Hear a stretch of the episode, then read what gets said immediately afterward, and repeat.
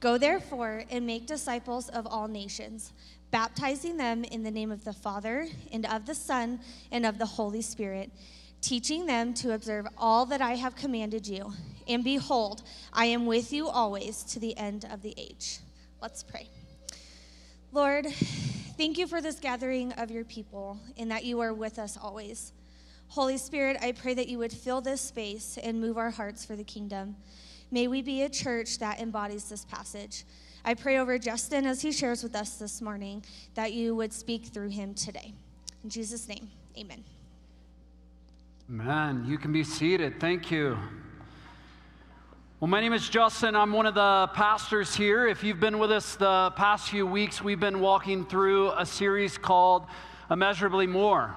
And our hope and really our, our drive for the last several weeks is taken from Ephesians 3:20 where it says that God is able to do immeasurably more than we can ask or imagine.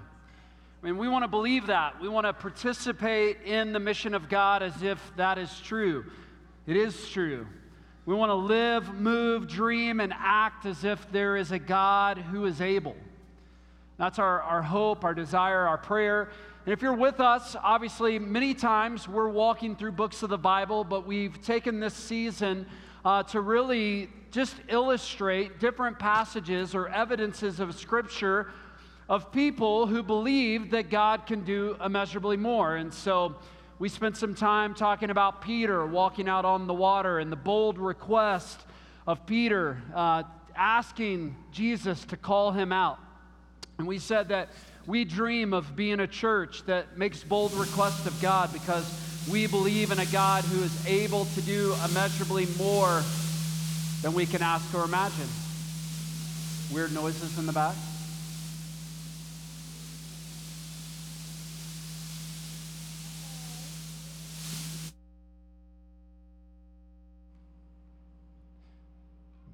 Maybe.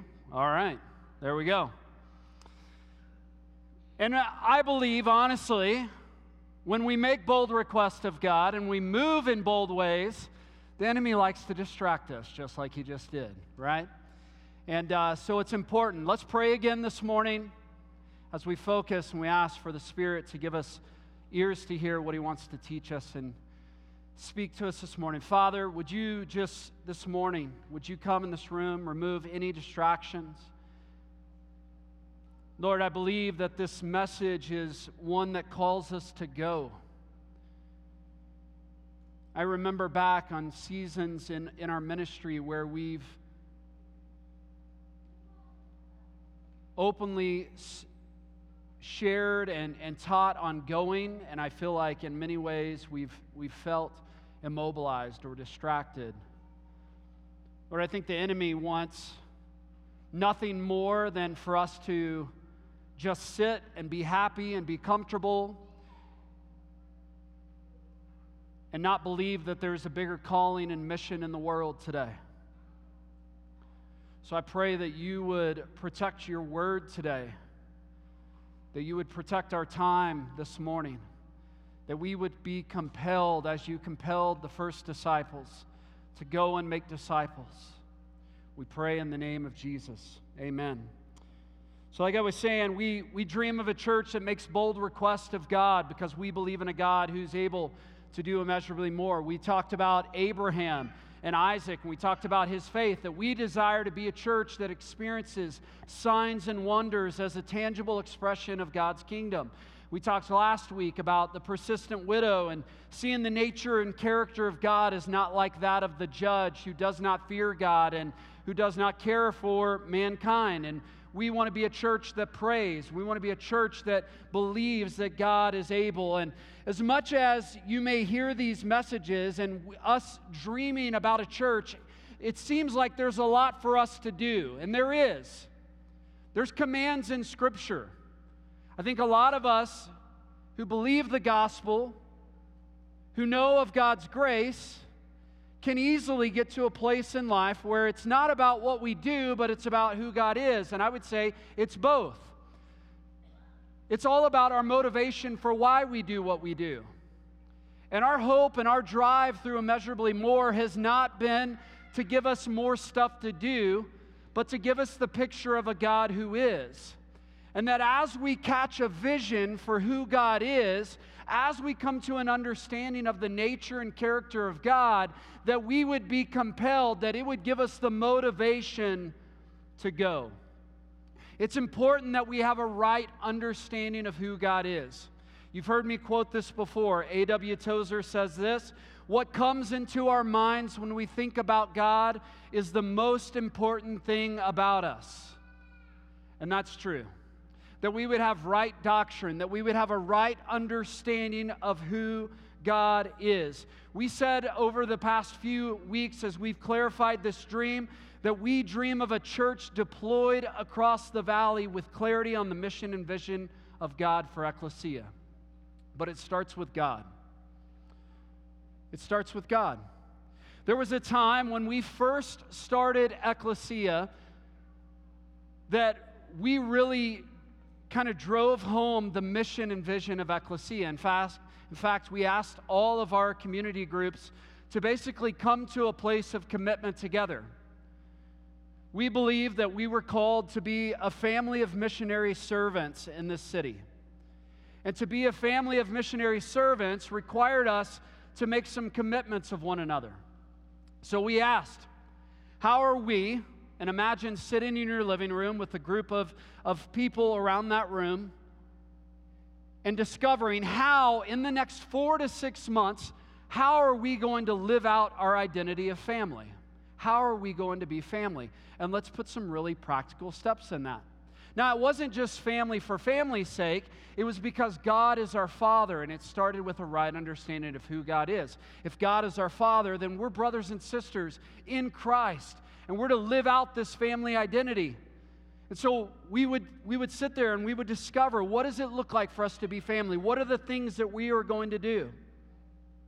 We're going to get commit to care for one another's needs. We're going to commit to get together outside of the Sunday gathering several times a month. We're going to commit to regularly pray for one another, encourage one another, forgive one another. This is what it meant for us to be family. We talked about what does it mean for us to be missionaries. And we strategized as a community group, as a group of people, what does it look like for us to come together to live into the missional identity that God has given us because the Holy Spirit has come. We are sent. We have been sent with the power of God to go and proclaim the good news to all people. And if that's true, and that's true about the nature and character of God, then we are to be missionaries. And so, how are we going to do that? And there were some very practical things that we said that this is how we're going to step into that. There was some clarity around who God is and what it was that we are to do.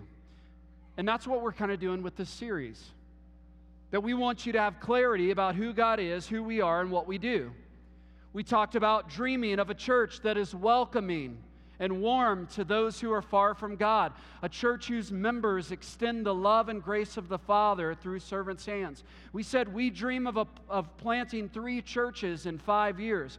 We dream of a church that cares for nations and is actively involved in supporting, resourcing, and establishing churches in other parts of the world. And when I read this, I don't know about you, but I'm a doer. Anybody else a doer? All right? If you're a doer, raise your hand. I love the doers, all right? The doers, and, and, and we also got the thinkers, right? Who are our thinkers in the room? All right? Love it. And a lot of you are like not even wanting to admit, you're like, I'm not even going to raise my hand. The doer's like, yes, I'll raise my I'm doing it, right? We're excited. Oh, he told me to do something. I'm going to do it. I'm ready to go. There is a lot of competition between doers and thinkers. There's a lot of people in our church who's like, we got to go. We got to get out. And there's a lot of people who are like, well, let's come up with a plan. Like, let's sit down, let's strategize. And, and here's what I want you to hear they're both needed. They're both needed. The thinkers in the room are going to tell Justin Bendel, you need to slow down. Just calm down. Like, it's going to be okay. Like, let's come up with a plan. And I was like, we will have already tried four things while you're busy strategizing it, right? And I can already tell you what you're strategizing doesn't work because we've already tried it while you were strategizing it, right? And there's a lot of like, you know, when we think about like the shaping and sanctification, like we have a lot of doers and thinkers in the room. And, and there's going to be a lot of like rub between that, relational rub, and we need each other. We need strategy. We need to process and think through how we're going to do this. That's key. We need people sometimes to slow us down, but we also need some people to light a fire under people, right? And be like, hey, we have to step away from the whiteboard and actually go do something. We got to go. We got to do this. And so the whole idea in all of this is we can easily go about doing things and do things with the wrong motivation. We can, we can do things out of just this ambitious spirit and not because it comes from the nature and character of God. And we, when we believe that it's properly aligned, we've always said here, and we proclaim it over and over and over again, that who God is shapes what God does, shapes who we are, and shapes how we live. How we live is based on who God is and what He's done in and through our lives and in the world.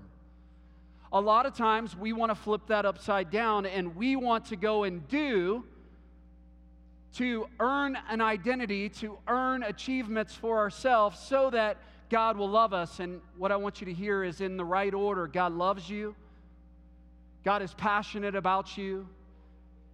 He's not looking for a future version of you. He loves you just as you are. And it's in that that motivates us and sends us out that we get to participate in the mission of God. Our hope and prayer is what Acts 13:36 says. It says for David after he served the purpose of God in his own generation, he fell asleep and laid with his fathers. Our hope is that every single one of us would serve our purpose for our generation that God would utilize us in such a way that we would be the sent people of God, participating in the mission of God. And that's my hope. So, my job this morning is to motivate us to go. We got to go. We got to go. We got to strategize and we got to go. And I think there's three ways I can motivate you this morning. Remember the calling of Jesus remember the obedience of the saints, and remember the heart of the Father. I'm going to break these down for us this morning. Like previous weeks, I'm not just hoping to leave you with stuff to do, that you feel like you're walking out of the room and there's stuff to do. I hope to leave you with a vision of God, the heart of the Father, good news for you. And if you believed it, you would share it. That's basically what participating in the mission of God, participating in evangelism is. It's sharing the good news of Jesus with a world that's full of bad news. We're surrounded by a world full of bad news. Would you agree? We turn on the news, it's full of bad news. Social media, full of bad news. It's full of bad news. The world needs good news. And you know who has the good news? We do. We have the good news, the good news of Jesus. I think we need to start believing it for ourselves. Because if we really believed it was good news, we'd share it. Because all the other good news that happens in your life, you share. You share it on social media. You call up your friends. Let me tell you what happened to me. And so we need to believe the good news of Jesus. And so we start with the calling of Jesus, and this is found in the Great Commission that we just read. What did Jesus call us to?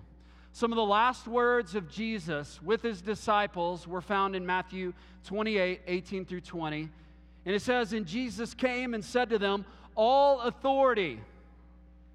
Now, I took a little bit of Greek and Hebrew in seminary. And the word all there, let me, let me help you understand what that means. It means all. All authority, right? And you're like, man, we came to hear this guy this morning, right?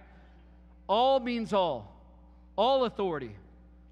Authority over government? Yep. Praise the Lord. Authority over cities and states? Yep. Authority over authorities? Yep. Authority over lives, authority over hearts, authority over our kids, authority over our families, authority over our neighborhoods, authority over our finances. He has all authority. Not just in heaven, where else? On earth, where we exist right now, He has all authority. That's good news. It's been given to Him. Therefore, and it tells me that if that's true, then we're going to be a, we're going to be fruitful if we're obedient to this call. It tells me that this work will not be in vain. That the Lord is going to be faithful to carry out this work because he already said, "It's all mine. I'm over it all." Go therefore and make disciples of all nations. If you know what the word there go means, it means go. It means as you go, as you're going. Now, I'm a firm believer in taking mission trips and taking a week out of your year to set aside to go and serve and, and share the good news of Jesus with a particular people group. I'm all about that. But I'm more about the everyday mission of God that says, as you go in your neighborhood, in your workplace, in your home, in your family, that we're called to make disciples. It's not a one time a year event. We're called to go as we go, make disciples of all nations, baptizing them in the name of the Father, Son, and the Holy Spirit, teaching them to observe all I've commanded you. And behold, I'm with you even to the end of the day. That's good news. I'm, I'm, I'm called to go. He's given me all authority. All authority is, is, is belonging to Him. He's over. He has power over all. He's called me to do three things. He's called me to make disciples, He's called me to baptize them, He's called me to teach them, and He's going to go with me. That's good news, right? Now, what's interesting about all of this is when I look at this passage, I wonder are we actually participating in this great commission, in this call of Jesus? And so there's some challenge this morning. The challenge is who is the last person you have walked with by God's grace and have seen them become a disciple of Jesus, baptized, and have taught them all that Jesus taught the disciples. And I think if we're honest this morning, if we were to do by raise of hands, say, how many of us have done that, have participated in that in the last month, in the last six months, in the last year?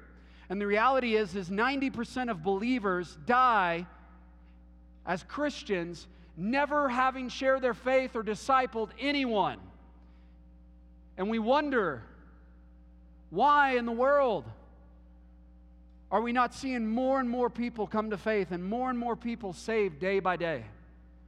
There's a calling of Jesus upon our life as disciples of Jesus to go and make disciples. We are to be faithful in this. And so if I were to start off, like, what is the motivation in this? The motivation is to be obedient to Jesus. He told us to do it. And you're like, well, that's not very motivating. I, I get it. We'll get there. Because I, I understand that. I have kids and I tell them to be obedient all the time and they don't listen to me either. Right? And so we understand that. But this is the calling of Jesus upon our lives that we would go and He's not calling all of us to be pastors and missionaries, but He is calling us to live into our missional identity, into the everyday mission of God. That wherever God has you, wherever God's placed you, He's called you to participate. You get to play a part. If I were to ask you that question and you were to say, I haven't, many of you would come up with reasons of why you haven't. Maybe we're ignorant. We don't feel like it's our responsibility. Maybe it's education. We don't feel prepared or equipped. Maybe it's fear.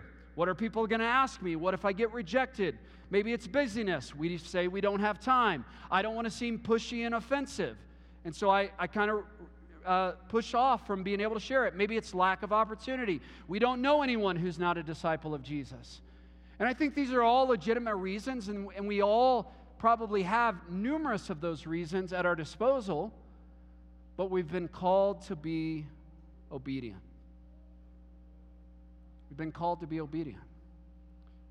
Jesus was obedient to this.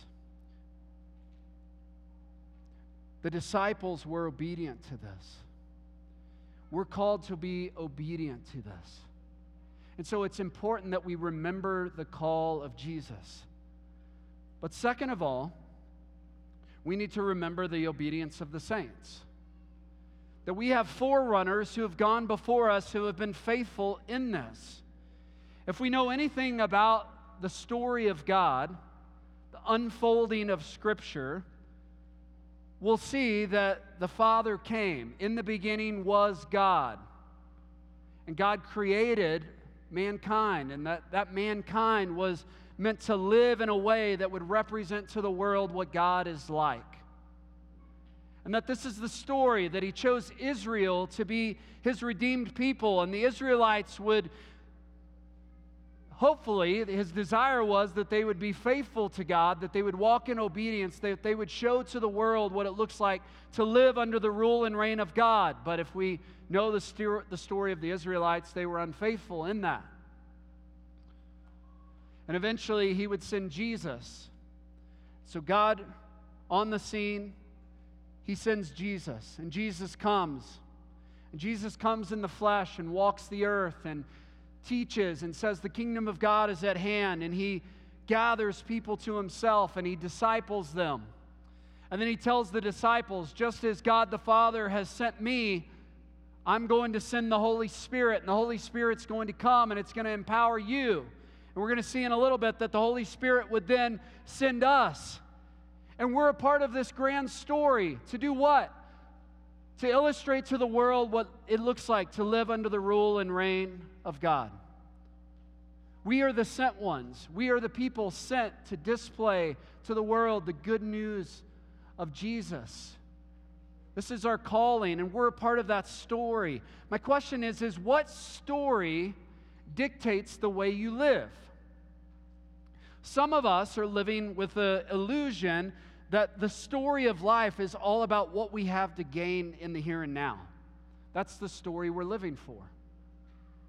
And so it's all about gathering possessions and finances and stuff to ourselves. It's all about the enjoyment of the moment. It's all about self gratification. It's all about instant gratification.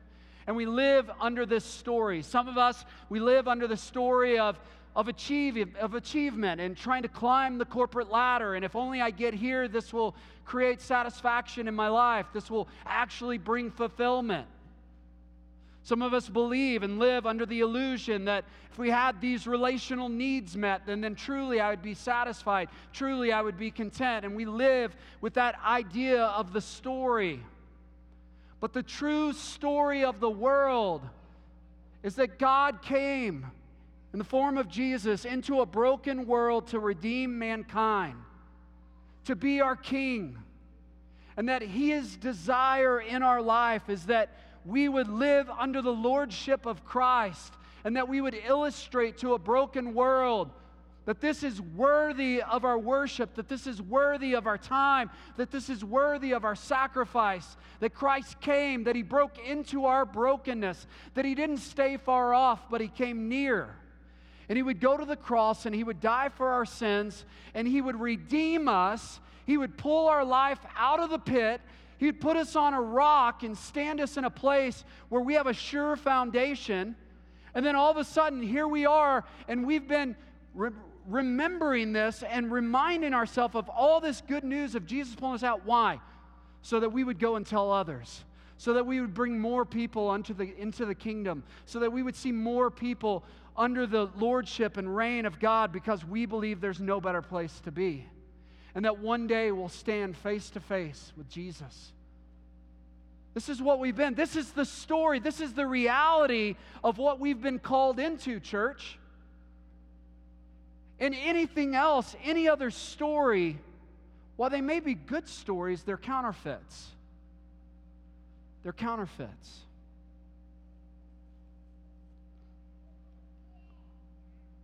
Michael Goheen says clearly there are many valid activities represented in the images of a church. What is a church here for? What is a church meant to do? The church should be teaching, caring for the poor, providing social connections. These are all great things.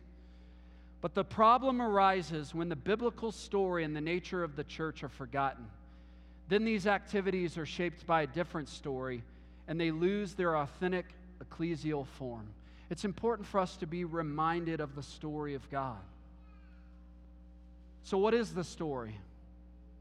I've shared some, but I, the early saints, the early disciples of Jesus, the ones that Jesus came and said, Go therefore into all the world, make disciples, baptizing them in the name Father, Son, and the Holy Spirit. I'm going to be with you.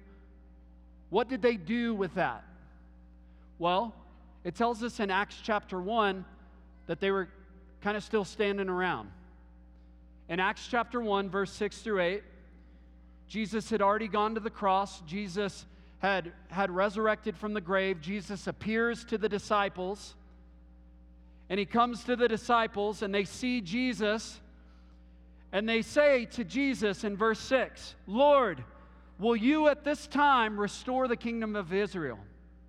And he said to them, It's not for you to know times or seasons, but you will receive power when the Holy Spirit. So I love this because they're like, Hey, Lord, are you going to do this now? And he's like, Nope, but you are. You are. Now, it says, if you keep reading in the passage, that they that right after that, Jesus ascended and they stood gazing into heaven. You can imagine their response. What did he say? Like, did he say it was us? Like, we're we're gonna go? Like, are you sure? Like, that's what he said? Maybe he said something different, right? Like, they're and they're standing there looking into heaven, and I can imagine after a few moments, they're kind of like, I guess, I guess we're supposed to, to get to work, right? And what you're going to see unfold through the rest of the book of Acts is this unfolding of a group of people who begin to take this mission seriously.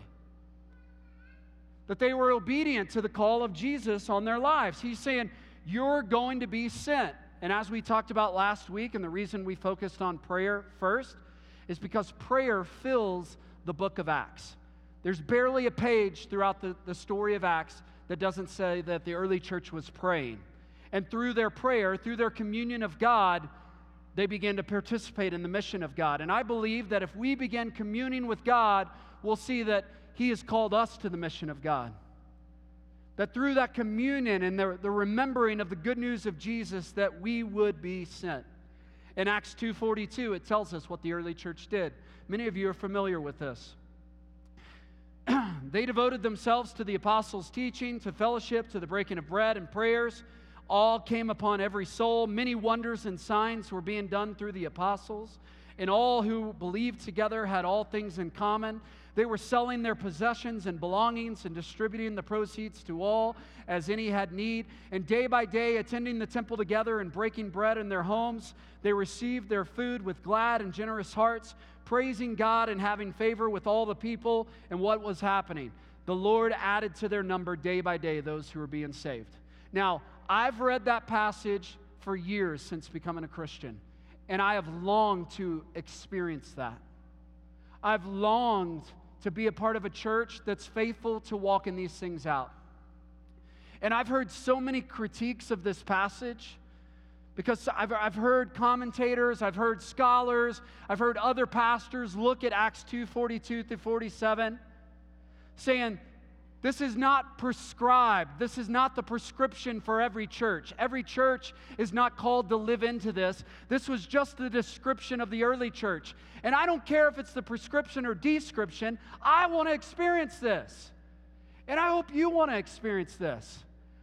I don't want to forfeit an opportunity to be a part of a church that is sacrificially giving of their lives to one another, that are living in community, that are praying together, that are sharing meals together, that are living life on mission together, and seeing people come to Jesus regularly.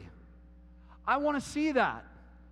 And I think it's okay for us to realize that that's not the reality in most American churches, but it should continue to be our aim.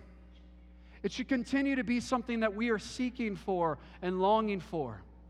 In Acts chapter 14, verse 21, it tells us what they were doing. It says, When they preached the gospel to that city and made many disciples, they returned to Lystra and Iconium and to Antioch. What were they doing there? They were strengthening the souls of the disciples, encouraging them to continue in faith and saying that through many tribulations we must enter the kingdom of God. And when they appointed elders for them in every church with prayer and fasting, they committed them to the Lord in whom they believed. Some would say this is a description of the three legged stool that is needed in every church. Acts chapter 14 says what?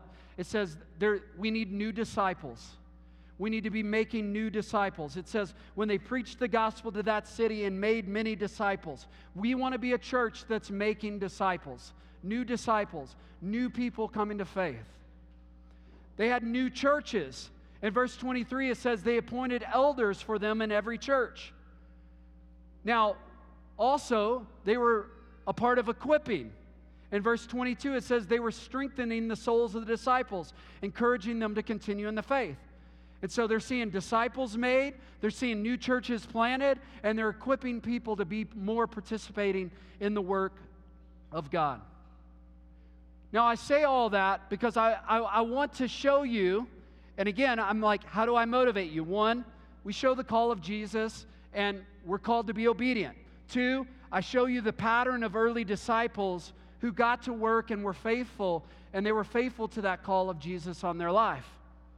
But I do that because I believe we're going to be called to do the same thing that the book of Acts is talking about. We're called to make new disciples, we're called to plant new churches, and we're called to equip new leaders. You know what's going to require be required for that to happen? Change. And I say that word, and I can already hear some of us in the room kind of go, ah, change. Right? But here's what I want you to hear. The minute we decide to stop changing is the moment we begin to worship comfort over seeing people redeemed by the gospel. Please hear me. I'm not trying to say this morning, hey, we just got to suck it up. It's for the gospel. Bear change. Just get with the program. We've been called to do this. Be obedient. This is what we've been called to do. It's going to require change. It's going to require some of us to be sent out. It's going to require it's going to require some of us to sacrifice a lot. Sacrifice relationships, sacrifice financially, sacrifice where we live, sacrifice our rhythms of life. It's going to cost us.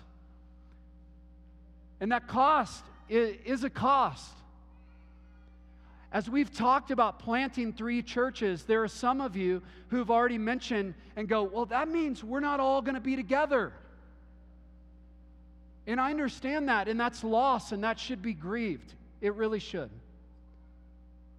And now, I will say that I typically speak from the apostolic evangelistic voice and the doer. So I'm like, I don't understand. What do you mean, like, we're all going to be together? Like, we got to go. We're called to reach. Like the whole reason we're here, the reason He didn't call us to heaven immediately is because He's left us here to be sharers and evangelists of His good news. But I also recognize that there are shepherds in the room. Shepherds who want to care for people deeply, care for souls. And I believe that Jesus embodies all of this. And that we're not to, I'm, I'm not trying to undermine that. But I believe the best way we can care for people is to plant new churches. The best way we can love our city well is to have a church that's in proximity to people so that they can experience the good news of Jesus. But it's going to cause us to change. It's going to cause us to step out of our comfort zone. It's going to cause us to sacrifice. I read in Acts chapter 11, verse 29, it says, So the disciples determined, everyone according to his ability. I love this. They didn't all give the same, but they gave according to their ability to send relief to the brothers living in Judea. And they did so. They sent it to the elders by the hands of Barnabas and Saul. Here's what's interesting. Before they considered sending a team of people to other cities and other parts, what did they do?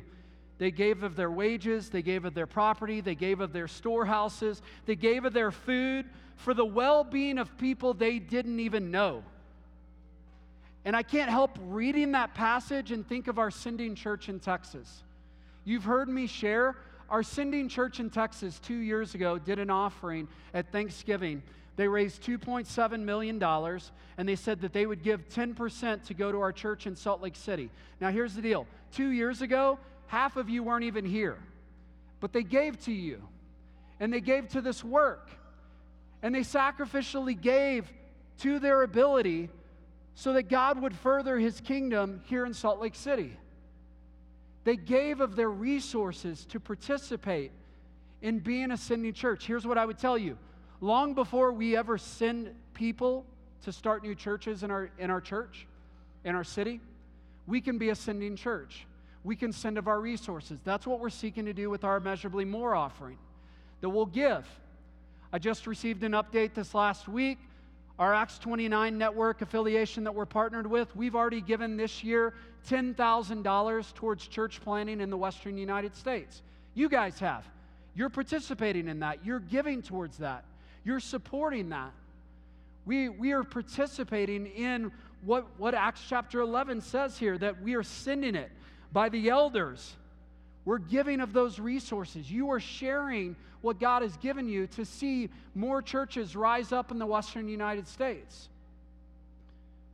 In Acts chapter 13, though, it says, While they were worshiping the Lord and fasting, the Holy Spirit said, Set apart for me Barnabas and Saul for the work to which I've called them. Then, after fasting and praying, they laid their hands on them and sent them off. We're going to be sending people. Did you know we've actually already sent people? There have been people who have been equipped over the years here at Ecclesia who have, who have gone out and are, are now participating, serving on staff at other churches.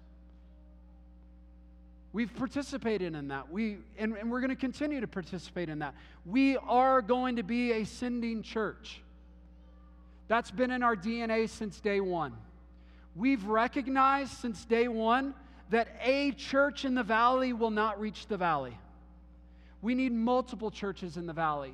We need multiple communities of people living under the rule and reign of God to help others experience and other neighborhoods experience the reality of Jesus. Lastly, and this is where I get to some hopefully really good motivation. Obviously, we've been called to do this. We got to be obedient to it. We see that it's been modeled to us by the saints. But I want you to remember the heart of the Father for you. Why is it that we should go? Why is it that we should be sent? It's because God the Father sent Jesus to you. God didn't stay far off. God didn't remain socially distanced from you. God came near through Jesus. Why?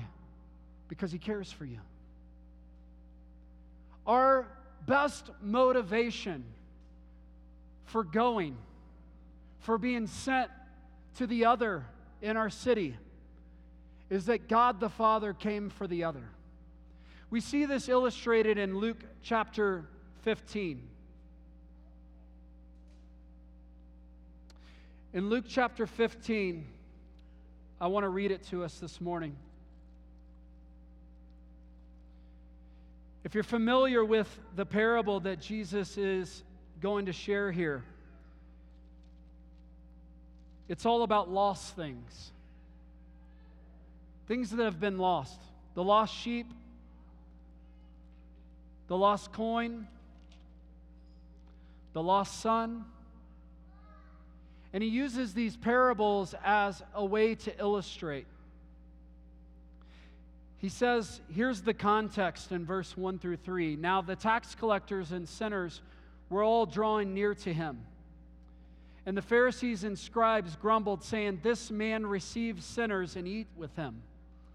So he told them this parable.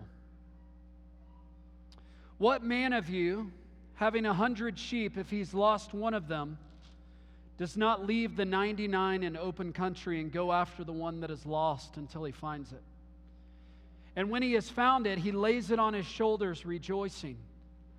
And when he comes home, he calls together his friends and neighbors, saying to them, Rejoice with me, for I have found my sheep that was lost. Just so, I tell you, there will be more joy in heaven over one sinner who repents than over 99 righteous persons who need no repentance. Verse 8 Or what woman, having 10 silver coins, if she loses one coin, does not light a lamp and sweep the house and seek diligently until she finds it? And when she found it, she calls together her friends and neighbors, saying, Rejoice with me, for I have found the coin that I had lost. Just so I tell you, there is joy before the angels of God over one sinner who repents. I think there's three points that I just want to point out real quickly as we come to a close. One, God loves lost people. God loves lost people. And if you're offended by the term lost, we were lost. We were blind. That's all of us, every single one of us. I was lost. Justin Bindle was lost. No, it's hard to imagine, right? You were lost. We were lost. We didn't know our way. But at some point, we came to discover that Jesus is the way, the truth, and the life. No one comes to the Father but through Him. We found our way. We were all lost. We were all like the lost sheep. We were all like the lost son. We were all like the lost coin. And God loves lost people. He had 99 sheep and he lost one. Had 10 coins and lost one. He went after the lost.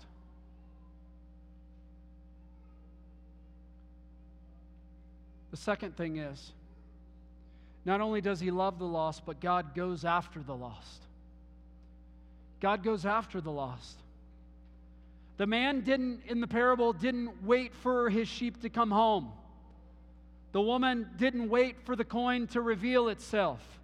In both stories, the shepherd and the woman went in an all out pursuit for that which is lost. I love it. We go back all the way to Adam and Eve in the garden. He didn't wait for Adam to come out of hiding. God comes searching for him. God takes the initiative to restore the closeness that once was. What's reality in this is that God pursues us. God pursued every one of us. God is continuing to pursue every one of us. When we sin, when, we lo- when we're lost, God demonstrates His own love to us that while we were yet sinners, while we were doing the very thing that God hated, He pursued us. He didn't turn His back on us. He pursued us. He went in an all out pursuit for you. For you, the one. We don't find God, God finds us. And this should be humbling to us. The last thing God celebrates when lost people are found. God celebrates when lost people are found. When we think of this, we think about those who are far from God, they're out of proximity with God. And God comes in to restore proximity, to restore closeness. And the way he does that, Isaiah 53 6, it says, He lays on his shoulders our sin, our iniquities. He longs for reconciliation. I think many of us, we we believe that God is distant from us. We believe that God is standing far off. We believe that God doesn't want to be near, and that is so far from the truth. That God doesn't stand far off, that God runs near, that God longs to be in relationship with you, that God is in pursuit of you. And when He restores that proximity, He celebrates he celebrates. Now, I say all of that this morning because this is exactly what God did to pursue us. There's not a person in this room this morning who has faith in Jesus because you found God. We may think we did, but under the working of all of that, it says, No one comes to the Father but by the Holy Spirit drawing him. God was at work. God was pursuing you. And God has orchestrated the events of your life to bring you to this point. There's some of you who are here this morning that God has orchestrated the events of your life to bring you to this point this morning.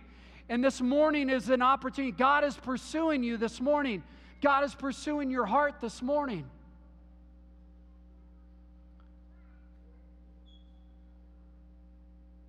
God has graciously moved towards us when we were far off. We had nothing in common with Him.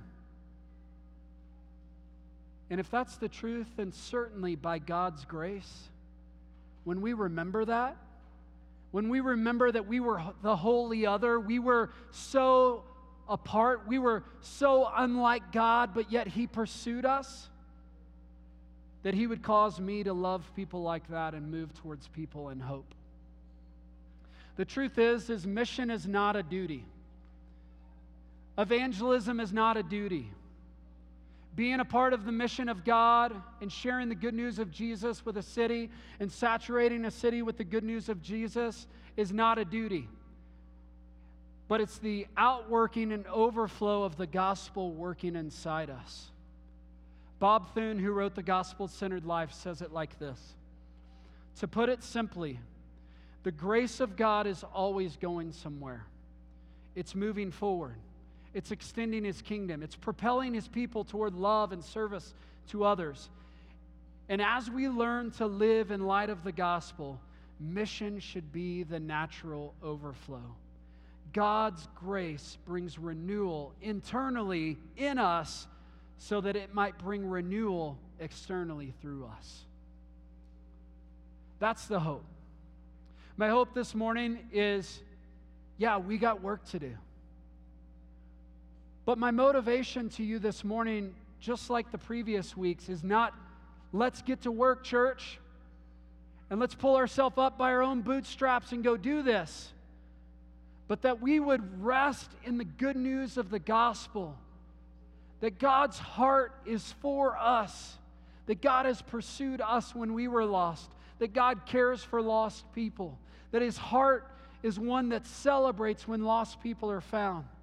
And that when we recognize that that was us, it is through that that we're then motivated to go and proclaim the good news to a world that's dying for good news. That's what we've been empowered with. That's what we get to go and share. Let me pray for us this morning. Father, we want to experience the good news and communion of God in us this morning. I think about our gathering this morning and coming and singing these songs and remembering the good news of Jesus it's meant to be good news for us. And we're coming this morning with open hands saying, God, we need our lives to be saturated with the good news of Jesus this morning. We need our lives to be filled with the good news of Jesus, that we would be soaking with the good news so that when we walk out of this room, that we would be the sent people of God, sent to saturate our city with the good news of Jesus.